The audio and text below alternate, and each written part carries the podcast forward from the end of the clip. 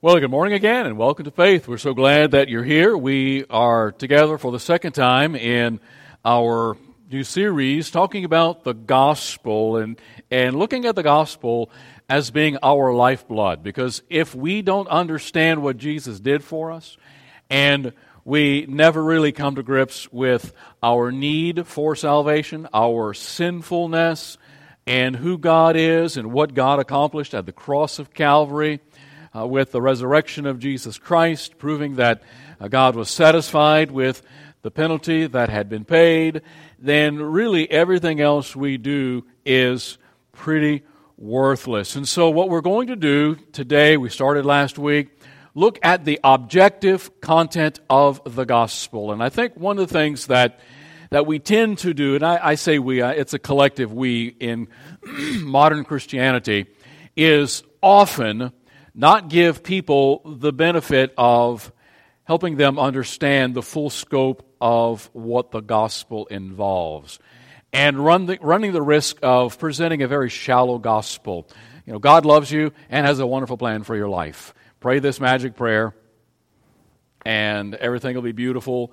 And many people, and we never take it the next step and disciple them to understand what they pray, to understand what the gospel really involves. And there are many who pray that magic prayer and their life never changes. They never get involved in a local church.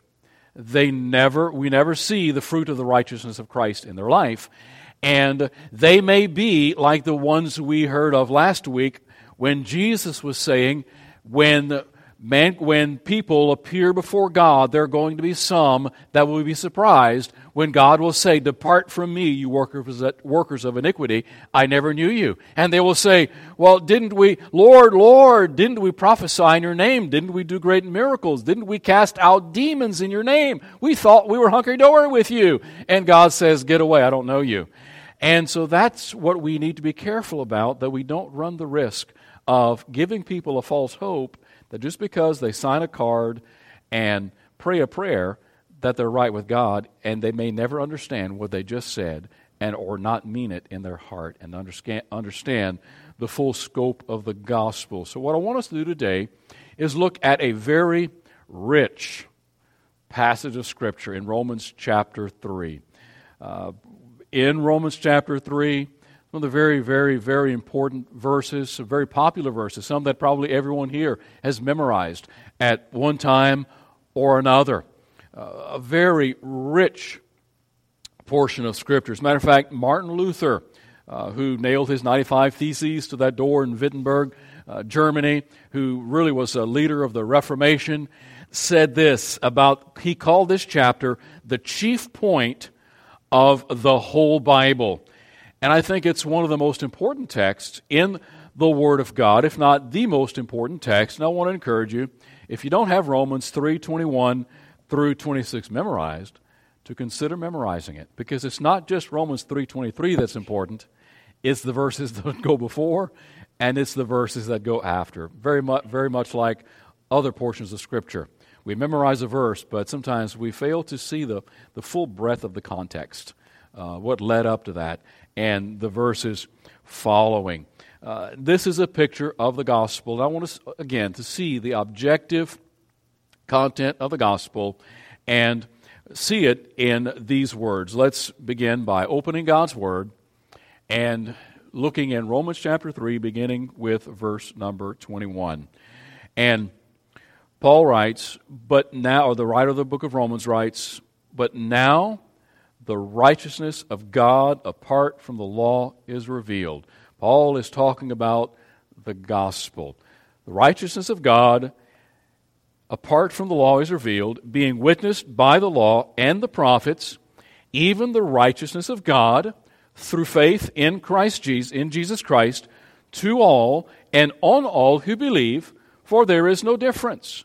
For all have sinned. Now, here's a verse that I think we're all familiar with. For all have sinned and fall short of the glory of God, being justified freely by His grace through the redemption that is in Christ Jesus, whom God set forth as a propitiation or a proper atonement by His blood through faith to demonstrate his righteousness because in his forbearance God had passed over the sins that were previously committed to demonstrate at the present time his righteousness, that he might be just and imply that he might be the justifier of the one who has faith in Jesus. Hey, as we as we look and, and complete this, when we, we, we look at the top of our notes, uh, what we have is, I believe, is a an objective explanation of the gospel. And I realize there is not one uh, complete or perfect explanation of the gospel that any, uh, any human being could uh, put together. But in the top of your notes, under the gospel, uh, we have what I believe, based on Romans 3 21 to 26, is a comprehensive definition or explanation of what the gospel involves. And some of you might be thinking, well, you're kind of overcomplicating the gospel. Well, the gospel is simple. We're sinners, separated from God. Jesus, fully God, fully man, died on the cross of Calvary in order that he might atone for our sin, rose again from the dead to prove that God was satisfied, God's wrath was satisfied against our sin, and by, by grace through faith, all who call upon the name of the Lord God, all upon the name of the Lord, shall be saved. I mean, that's, that's the gospel. But let's take a look at this gospel explanation. The just and gracious God of the universe looked upon hopelessly sinful people and sent his Son, Jesus Christ, God in the flesh, to bear his wrath against sin on the cross and to show his power over sin in the resurrection, so that all who have faith in him will be reconciled to God forever. Now, what I want us to do is unpack that very rich statement. And I, I believe if we take out, we, I believe if we take out any one of these phrases, we've taken out an extremely important part of the gospel. Because all of these work together all of these are what God did, had to do, or who we are and our situation apart from Christ, and what is necessary to know Christ as our Savior. We're going to begin with the first phrase. And what is interesting that we, we see here, Paul is making a transition from verse 20.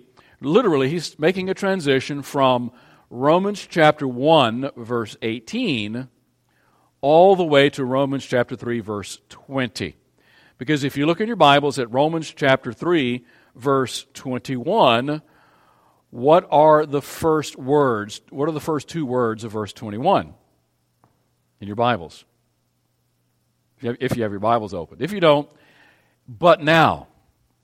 So, what Paul is doing is he has taken the first three chapters of his letter, or the first portion of his letter. He didn't write in chapters, obviously.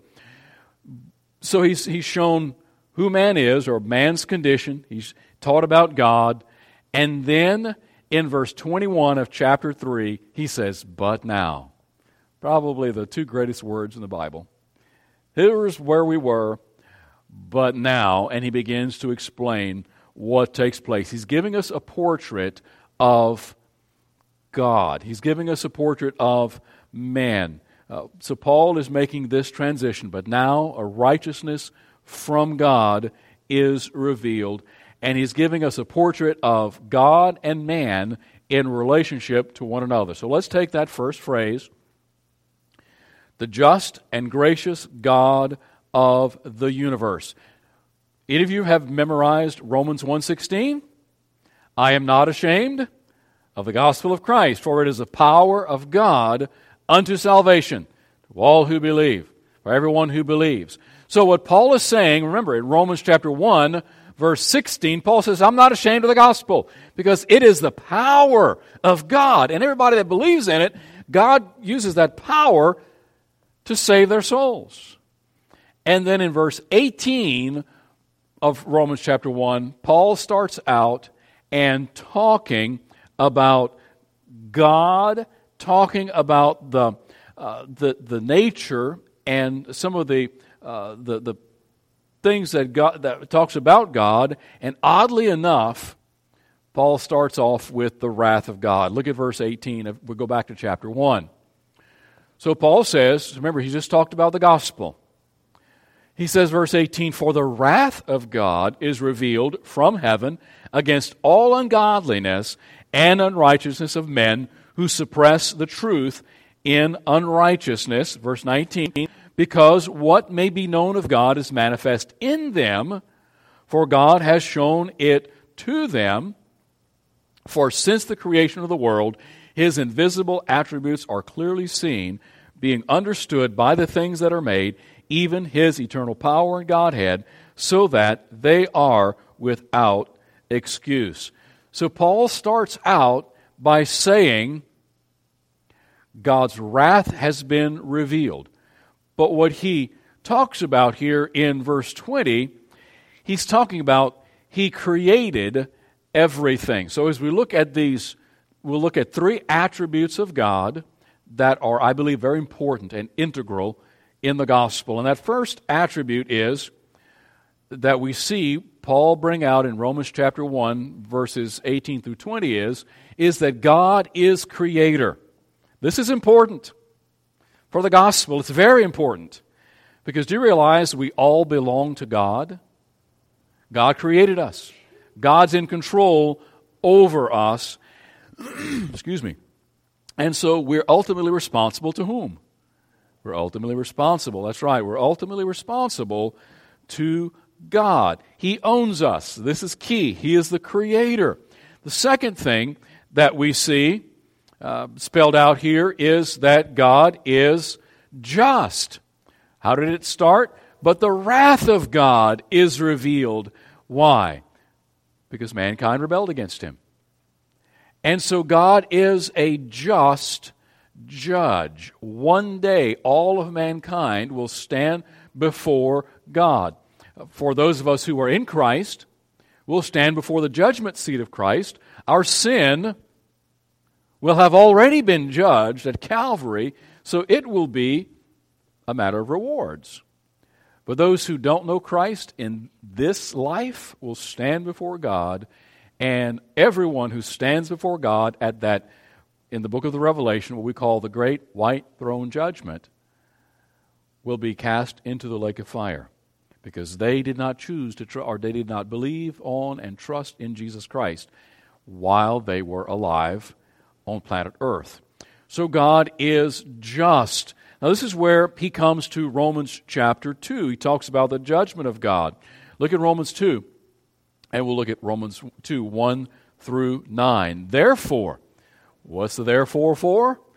Therefore is therefore what he has said previously the wrath of God is revealed. Therefore, he's talking to human beings, therefore you are inexcusable, O man Whoever you are who judge, for in whatever you judge another, you condemn yourself. For you who judge practice the same things. But we know that the judgment of God is according to truth against those who practice such things. And do you think that this, O oh man, you who judge the, those practicing such things and doing the same, that you will escape the judgment of God? Or do you despise the riches of his goodness, forbearance, and long suffering, not knowing that the goodness of God leads you to repentance?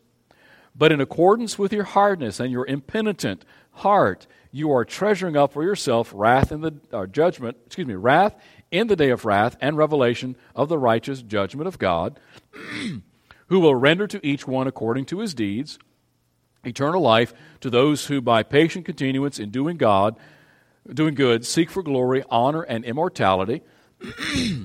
but to those who are self seeking and do not obey the truth, but obey unrighteousness, indignation, and wrath, tribulation and anguish on every soul of man who does evil, to the Jew first, and also to the Greek. What we see is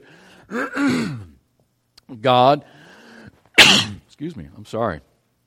God is impartial in his judgment. God is judge and God is just in his judgment. Now, when we get to verse 16, in the day when God will judge the secrets of men by Jesus Christ according to what will be the measuring stick? the gospel. What Jesus accomplished on the cross for us. What he is saying is very clear. Everyone will be judged by God on the merits of the gospel. Uh, but now, two greatest words we see in Romans 3 21. But now, for us, there's the opportunity for us to know and understand that we can be freely justified by the grace of Jesus Christ. Verse 24 are justified freely by his what? By his grace. So the next thing we see, the first thing we, we see is the just and gracious God of the universe is creator. He is the just judge. But thanks be to God, he is gracious. Not only do we see a God who is a judge, but we see a God who dispenses grace. Here's the third attribute of God that we see in these verses in Romans chapter 3. He gives unmerited favor. He gives us what we could never earn for ourselves. That is, being right with God, being in the family of God. As we continue, we'll see this is a big deal that God is creator, that God is just, and that God is gracious. So, the first thing, the just and gracious God of the universe. He's creator, He's judge, He's just, and He is gracious. And the second part of that definition, we'll take it, like I say, we'll take it a phrase at a time. Looked upon hopelessly sinful people. And that's what we are. We were hopelessly sinful. We could do nothing for ourselves to get right with God. So, all three of these attributes of God are coming together in the gospel. All of us have sinned, and then listen to what he says. And then he starts quoting from the Old Testament in verse number 10, Romans 3:10. We're going to go back just a little bit. As it is written, there is none righteous, no not one. Did he leave anybody out? All of us know not one. There is none. There is none who understands. There is none who seeks after God. You know, sometimes we think, well, you know, I, I, I want to know God. That didn't come naturally. It was the Holy Spirit that had to be at work in a person's life for us to really want to know God as He really is. Because Bible says there is none that seeks after God. They have all turned aside. They have together become unprofitable. There is none who does good. No, not one. Their throat is an open tomb. With their tongues, they have practiced deceit. The poison of asps or snakes is under their lips, whose mouth is full of cursing and bitterness. Their feet are swift to shed blood. Destruction and misery are in their ways, and the way of peace they have not known. There is no fear of God before their eyes. So, of whom is he speaking? Lost mankind. And lest we think that, well, you know what? He's not talking about us. What did he say in verse number 10? There is none righteous. No, not one.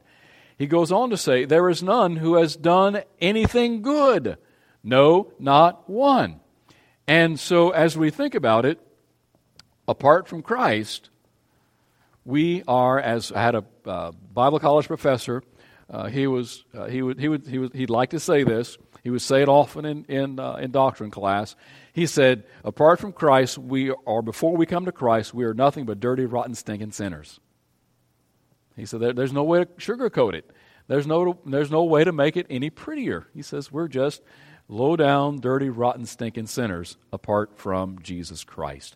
So here's the here's the truth that we have to understand in order, I believe, for us to understand the objective content of the, content of the gospel. And the first thing is this that we have rebelled against God. The human race in the Garden of Eden rebelled against God, took what God had given them, said, We want more, and disobeyed Him in the garden. We are hopelessly sinful.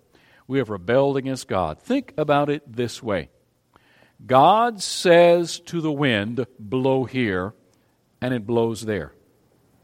God says to the ocean and to the water, you stop here, go no further. The water stops there, goes no further.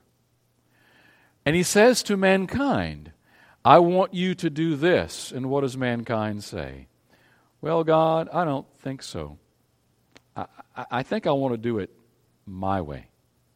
You realize that man, woman, mankind is the only part of his creation that does not obey him? Think about that.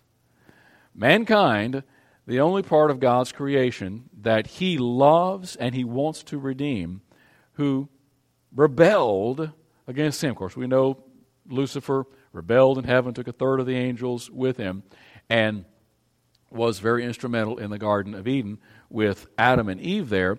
But we are rebels. We have to understand that. We have rebelled against God. And we are, the Bible calls us before Christ, the what's of God? Enemies of God. The Bible is very clear. He calls us and his enemy before we come to Christ. Then, the next part of our plight or our predicament is we are separated from God. Very, very crucial for us to understand the gospel is apart from Christ, before we, before we trust Jesus as our Savior, our root problem is we are separated from God. All have sinned and fall short of His glory. After the fall in the Garden of Eden, we are cut off from the presence of God. And this is the problem that sin poses. Uh, you know, you know, sometimes we, when we're trying to explain the gospel to someone, and we say, "You know, have you ever lied?" Well, yeah. You know, have you ever disobeyed your parents? Well, yeah. You know, have you ever done wrong? Well, yeah. Well, you're a sinner, and and because and because you've sinned, and because of that, no. The, the, the issue is our sins are not what sends us to hell. It's the fact that we're separated from God. We don't go, God, don't, God won't send us to the lake of fire because we lied. We lied because of the root problem.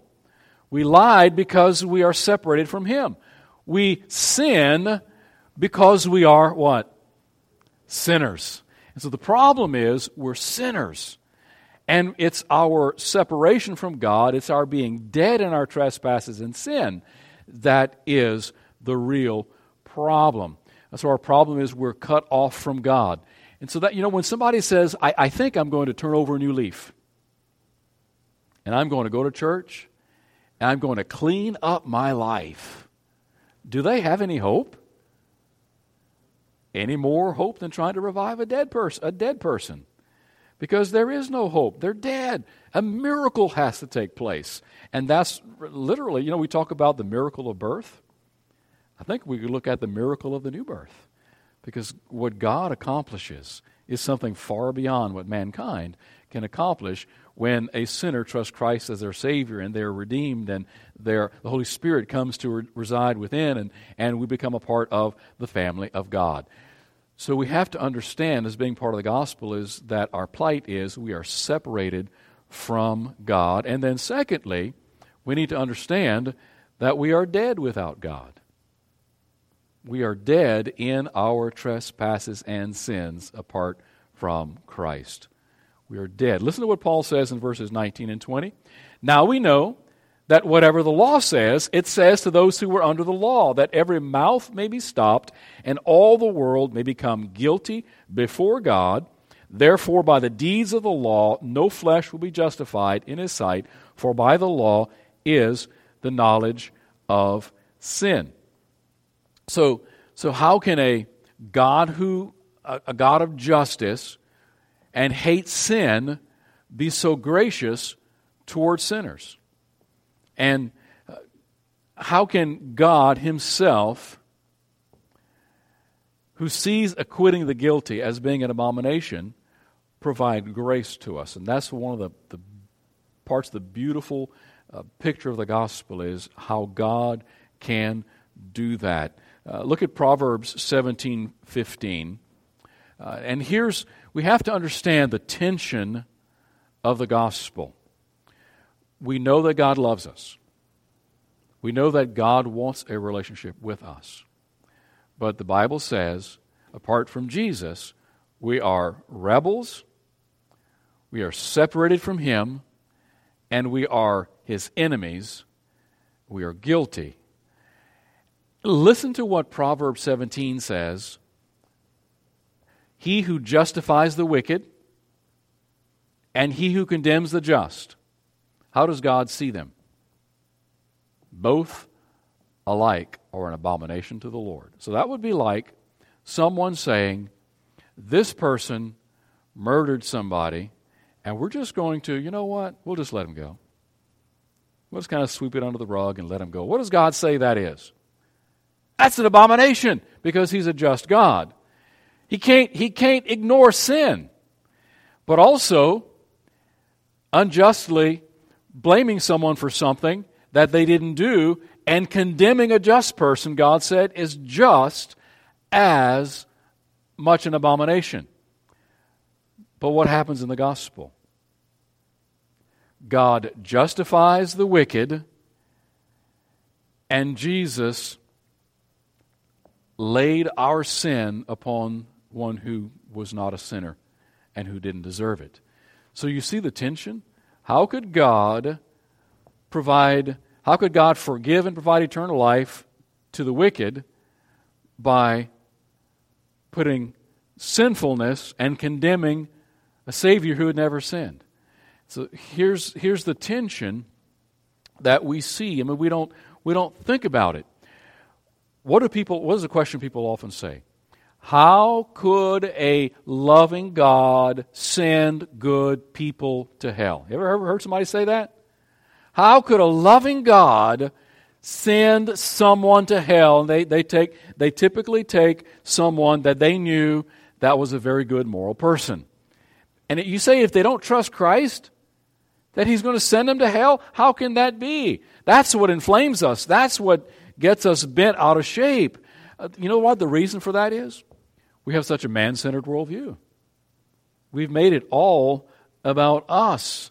Uh, but the Bible, on the other hand, is concerned about the glory of God. And the question of the Bible really is how can God, in His justice, show kindness to sinners? That's the more accurate question. That's the, that's the question that really reveals the tension. How can, how can God uh, not how can God let good people go to hell. The, the, I think the more accurate question is how can a just God allow rebels to go to heaven? But he takes care of it in the gospel. And this is the tension of the gospel. Here's where we get into our next portion of the phrase. And I thank God for this. He sent his Son, Jesus Christ, God in the flesh, to bear his wrath against sin on the cross and to show his power over sin in the resurrection. This is the, the dilemma posed by the gospel. How can God be just and gracious at the same time? How can he have a hatred towards sin and then be able to save the sinner? He did it through Jesus Christ. Jesus is the only answer to that tension. Here's where we see our next point Jesus' life displayed the righteousness of God. The problem in Romans 3 and, pre- and previous chapters is we've all broken the law. It's important that we understand that Jesus was fully human. You know, often you know, that's kind of glossed over by people. He was fully man. That was the only way he could take our sinfulness upon himself and serve as a substitute for mankind uh, he was also fully God. He had to be fully God, otherwise, he couldn't take an eternal punishment for us. And on the third day be raised again, and God be satisfied. So, the doctrine of the humanity and the doctrine of the deity of Jesus Christ are just as important. And do you realize that the doctrine of the humanity of Jesus and the doctrine of the, the deity of Jesus is what separates Christianity from all the cultic religions? It's what separates Christianity from Islam. It's even what separates Christianity from, uh, from, uh, from uh, Judaism.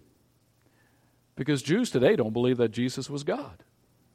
And so, for us to understand that Jesus is God, fully man, fully God, who was able to take our sin upon himself, be God, so he could take that sin, rise again on the third day, that's what separates us. So Jesus' life as a human being displayed the righteousness of God. He never sinned. Second main point is, and we thank God for this, Jesus' death satisfied the wrath of God. That was would have been poured out on you and me had it not been for Jesus. If not for Jesus, one day we would stand we would have stood we would have, we would be standing before God and he would say, Depart from me, I never knew you, you who work you who work iniquity. And then for the rest of eternity, we would be paying that penalty for our sin. But Jesus Christ comes on the scene and he satisfies God's wrath. How does he solve this tension? Paul says in verse 25 of Romans 3 whom God set forth as a propitiation, an atonement. Jesus gave his life, his lifeblood, as an atonement for us.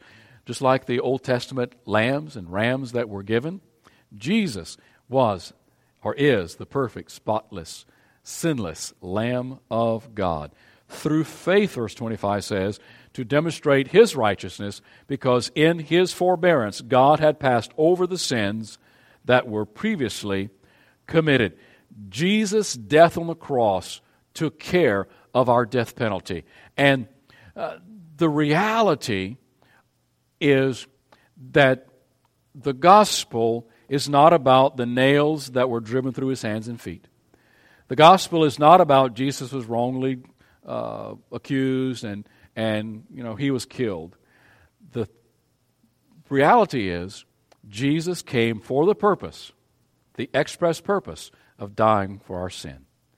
And he took all that wrath of God that was destined for us. Uh, preacher many years ago put it this way He said, If you took a wall of water 10,000 feet high and 10,000 feet wide and took away the wall that was holding it back, and it was rushing toward you, and right before it got to you, the ground opened up and swallowed every drop of that water before it got to you. That's what Jesus did on the cross for us. Because you remember the night in, get, in get, the Garden of Gethsemane before Jesus went to the cross? He said, God, if it be your will, let this cup pass from me. What was the cup? The cup of God's wrath. Knowing that he was going to have to drink every drop of God's wrath against sin in order to be the propitiation and pay the penalty for us. And so, literally, God, uh, Jesus drank, so to speak, every drop of God's wrath towards sin for us. And it's just like that wall of water that was going to utterly destroy us. The ground opened up, drank every drop of that water, and it saved us. It's what Jesus did on the cross of Calvary for us. That's good news. That is really good news. Jesus' death on the cross satisfied God's wrath. But it doesn't stop there. Because if Jesus had just died and we could go and point to his body today in the grave somewhere, we would still be lost and dead in our sin. The next portion of what the gospel is is Jesus' resurrection demonstrated the power of God. God poured out his wrath against Jesus, and his resurrection proved that his death conquered sin, conquered grave, conquered the grave, and conquered death. So this is the gospel: the life, the death, and the resurrection of Jesus Christ in response to that tension that we saw. How could a just God forgive sin? Because a just and righteous Savior took that wrath, took that judgment upon himself, and paid the penalty. And that is how a just God can be gracious towards sin, because he took it all upon himself. And then we get to the next phrase so that, in your notes, so that all who have faith in him will be reconciled to him. Okay, now here we're getting into the subjective portion of the gospel. The objective portion of the gospel is what God did. Now, how do we appropriate that? How do we receive salvation? How, how are we saved? What do we do? The answer is faith. We, it, is the, it is not of works, lest any man should boast. We are saved by grace through faith and faith alone. Not works. not doing anything and, you know, not uh, only faith in who Jesus is and understanding what he has done for us. Now, what happens when we put our faith in Christ? Uh, suffice it to say that as we look through these next uh, three truths, we've got to realize about faith and how it relates to the gospel. The next thing that we see is God is the giver of the gospel. God is the giver of the gospel. Now, here's what I mean by that. If you back up to verse number 24, if we look at that, we see he gives it to us freely. Being justified how? Freely by his grace through the redemption that is in Christ Jesus. It's important to note that the, the verb being justified is in the passive voice. What that means is we don't justify ourselves. We don't do it through any work of our own. God is the one who justifies us. We are justified by Him. We can't do it for ourselves because He is the giver of the gospel. He is the giver of life. God is the giver of justification. He declares us righteous, righteous, which leads to the second truth, and that is God is the gift of the gospel. Uh, we have to really, really understand that. Uh, what does He give us in salvation? He gives us Himself. Remember, we were separated from God? What does salvation provide? An eternal relationship with the God of the universe, with the Creator God of the universe. So, what he's, what he's saying is a righteousness which the, the just and gracious God of the universe looked upon hopelessly sinful people, sent his Son, Jesus Christ, God in the flesh, to bear his wrath against sin on the cross and to show his power over sin in the resurrection, so that all who have faith in him will be reconciled to God forever. He says a righteousness has been made known. Uh, 2 Corinthians 5.21, God uh, made Jesus, who knew no sin, to become sin for us uh, all who have faith in him will be reconciled to him.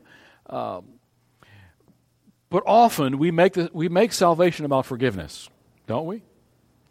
Trust Christ so you can get forgiveness of your sin. Isn't that so man centered? No. We should not want to trust Christ just so we get our sins forgiven. That's only part of it. It's like at your birthday or Christmas, you come to your parents only for the gifts. I'll forget about it. I just want the gift. No, I don't want a hug. I don't want a kiss. I just, you know, pff, I don't want to spend time with you. I just want the gift. You know, and, and sometimes we do that as human beings. God just, I just want forgiveness. And I just want salvation. I just want, I just want to be, I, I just want some fire insurance. But the reality of the gospel is, the real gift of the gospel is God. Forgiveness is how we are made right with God. So it's like the gift is a token of the relationship that we give. We don't give a gift just to give a gift. We give a gift because we love someone and we want to share something with them. And the point is, we want the relationship with the individual. So, all too often, we who are so man centered look at a portion of the gospel and say, wow, this is what I really want, when God is the true gift of the gospel, a relationship with Him. And that's what is important. The gospel fundamentally shows us that God gives us Himself. And also, God is the goal of the gospel. God is the goal of the gospel. Why did Jesus go to the cross? You know, the immediate answer is, well, to save us from our sins. Well, that's not the ultimate answer that Romans chapter 3, verse uh, 21 through 26 gives us. He tells us uh, here, uh, listen to what it says. Whom God set forth as a propitiation, talking about what Jesus did on the cross of Calvary, through faith to do what? To demonstrate his righteousness. The reason why Jesus sent, the reason why God sent Jesus to the cross was so God could get the glory, to demonstrate his righteousness in saving us. And because in his forbearance, God passed over the sins that were previously committed. And God shows the full range of all his attributes when he does this. And uh, the risk is, as we see, to demonstrate, or excuse me, uh, to demonstrate at the present time his righteousness. I didn't finish this next verse. That he might be the just and justifier of the one who has faith in Jesus. And here's the last thing as we get ready to close. Here's the risk, as you see in your notes. Here's the risk. We can still we can know all of these truths and still not be saved. Do you realize that? That's why we saw last week examine yourselves. That's why Jesus was saying in Matthew at the end of his Sermon on the Mount be careful because there are some of you that are going to stand in judgment thinking you're right with God and He's going to cast you into the lake of fire and you thought you were right with Him. We can know all these truths in our head, but never really appropriate them in our heart. Because the reality is, Bible says the demons believe. The demons know everything that you and I know today about the gospel and about Jesus, but yet they're not saved. That's why Jesus said that in his Sermon on the Mount. And our destiny, here it is, our eternal destiny hinges on a biblical response to the gospel. We need to understand that God is involved in this.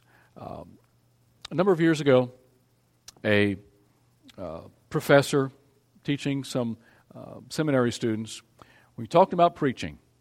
Every semester, he would take his new preaching class of preacher, preacher boys, and he would bring them to a cemetery. He would set them around the graves, and he would tell them, Now, I want you to preach to these graves. Get a, and he said, I want you to preach to them with all you got. And he said, I want you to command them to rise again.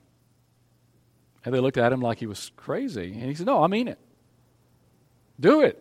And so he'd have them preach of the graves and try to get them by, by commanding them to come out of the grave.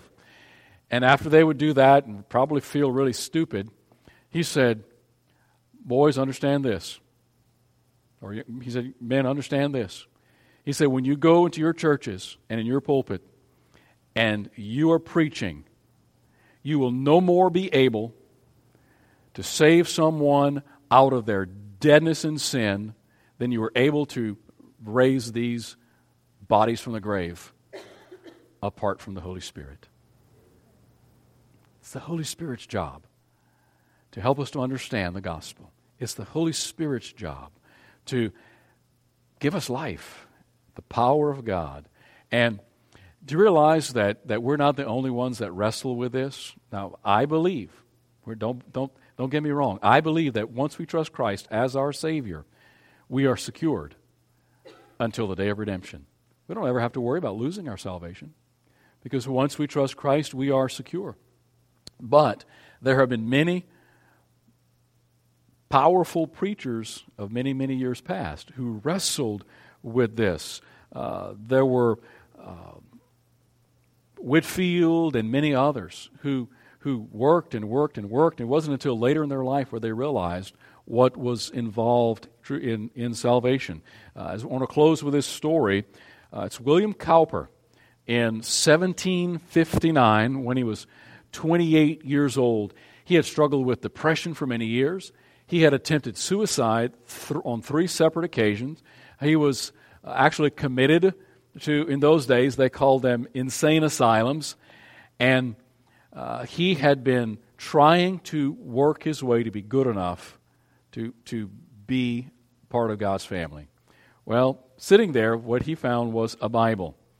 And he read these words uh, that we just read this morning. God presented Jesus Christ as a sacrifice, a propitiation for our sins through faith in his blood. Uh, listen to what he wrote. He says, Immediately I received the strength to believe it, and the full beams of the Sun of Righteousness shone upon me. I saw the sufficiency of the atonement he had made for me I saw my pardon sealed in his blood and the fullness and completeness of his justification. In a moment, I believed and received the gospel. Cowper lived for 35 more years, and he penned a great hymn. Listen to this There is a fountain filled with blood drawn from Emmanuel's veins, and sinners plunged beneath that flood lose all their guilty stains. The dying thief rejoiced to see that fountain in his day. And there may I, though vile as he, wash all my sins away. Dear dying lamb, thy precious blood will never lose its power, till all the ransomed church of God be saved to sin no more. Ere since by faith I saw the stream, thy flowing wounds supply, redeeming love has been my theme and shall be till I die. William Cowper got it. William Cowper got it, just like Martin Luther got it when he saw that the just shall live by faith. Someone who would walk on his knees up steps praying as he went try to gain righteousness with God realized one day that righteousness only comes through faith totally revolutionized Luther's life and totally revolutionized William Cowper's life. He got it, the full scope of the gospel, realized how vile a sinner he was, realized what Jesus did on the cross of Calvary. His blood washed away our sins once and for all. And it's that cleansing flow, the blood of Jesus Christ, that can make us right with Him. Let's pray. Lord God, this morning, we thank you so very much that your gospel is so rich in meaning. It's so simple. It is the life, the death, and the resurrection of our Savior Jesus Christ. But we must understand our predicament, understand our sinfulness, understand our lost and rebellious condition, realize who Jesus is, what he accomplished on the cross for us, and that it is by faith and trust in what he did on the cross of Calvary that will allow you to forgive our sin and allow you to restore the relationship that has been lost, that we might receive you, Heavenly Father, as the true gift of the gospel. A relationship with you restored. I thank you for each one here this morning. May we go out from these wall, these, this building these four walls and live a life that is worthy of the gospel. Live a life that shows that we have been redeemed and we have the Holy Spirit living within us. Father, I thank you for each one here. I thank you for your gospel. And I thank you for the salvation that Jesus provides. We pray in Jesus' name. Amen.